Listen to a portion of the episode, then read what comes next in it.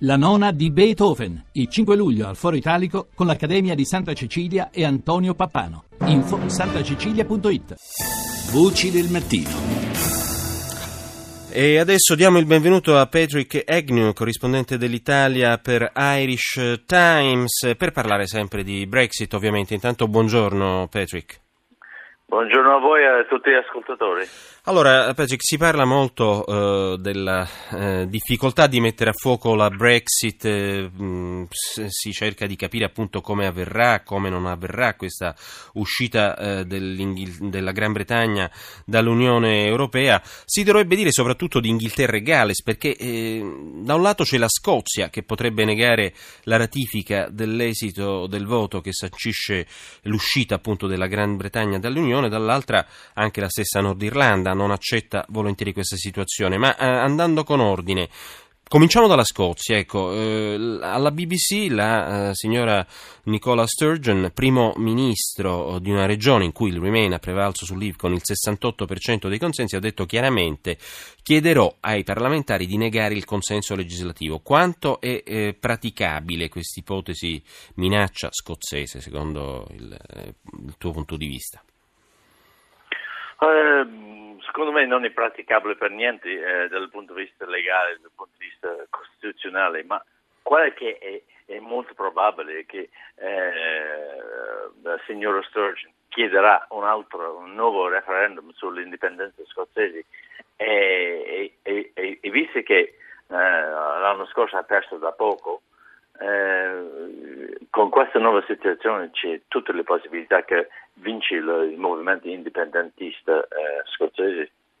Ma eh, certo fa un po' impressione che appena due anni fa, appunto come sottolineavi, nel 2004, fine 2014 praticamente, il referendum, ci sono le, le condizioni secondo te per indire nuovamente eh, un nuovo referendum, però ecco l'impressione eh, è forte. Ma, ma, ma, ti dico una cosa, eh, per quanto riguarda la Scozia, co- quando c'è stato quel referendum due anni fa, una delle cose che è stata detta, è stata proclamata eh, è, è, una di minacce certo. eh, è, è, stata eh, da, detta ai, agli indipendenti scozzesi è che se voi votate per l'indipendenza andate fuori dall'Unione Europea. Questo è vero. Ma chi è andato fuori dall'Unione Europea eh, non è solo la Scozia, ma fra parentesi anche, anche l'Inghilterra ieri sera europea per solidarietà. Certo. Certo, un'altra Brexit. Senti, eh, ad opera dei, dei, vichinghi islandesi. Senti, si parla poi poco di un'altra eventualità, ma anche questa è molto presente, la possibilità di un Ulster fuori dal Regno Unito. Infatti il Nord Irlanda ha votato a maggioranza per il eh, Remain. Ma a questo punto, eh, da irlandese anche ti chiedo, il sogno della riunificazione dell'isola eh, potrebbe a questo punto non essere così eh, assurdo? No, no, questo è paradossalmente questo è vero, è una delle cose, eh, cose totalmente impreviste. E, ent, eh, appena avuto il risultato, appena una chiusa ha detto il secondo eh, ministro eh, nordirlandese, Mark McGuinness, che è eh, esponente del Sinn Féin, braccia politiche dell'IRA, lui ha detto, ma guarda a questo punto è solo logico fare un referendum sulle frontiere eh, Irlanda del nord, Irlanda del sud, perché qui abbiamo una eh, situazione abbastanza chiara che l'Irlanda del sud è, è, è un paese eh, molto pro-europeo che non esce per niente, eh, la maggioranza dell'Irlanda del nord, cattolica sia cattolica sia protestante, ha votato per rimanere dentro l'Unione Europea. Allora, perché, visto che eh, eh, il Regno Unito ha fatto questa scelta, perché non, usci- perché non almeno non facciamo un referendum sulle frontiere, eh, che sarebbe in pratica un referendum sul,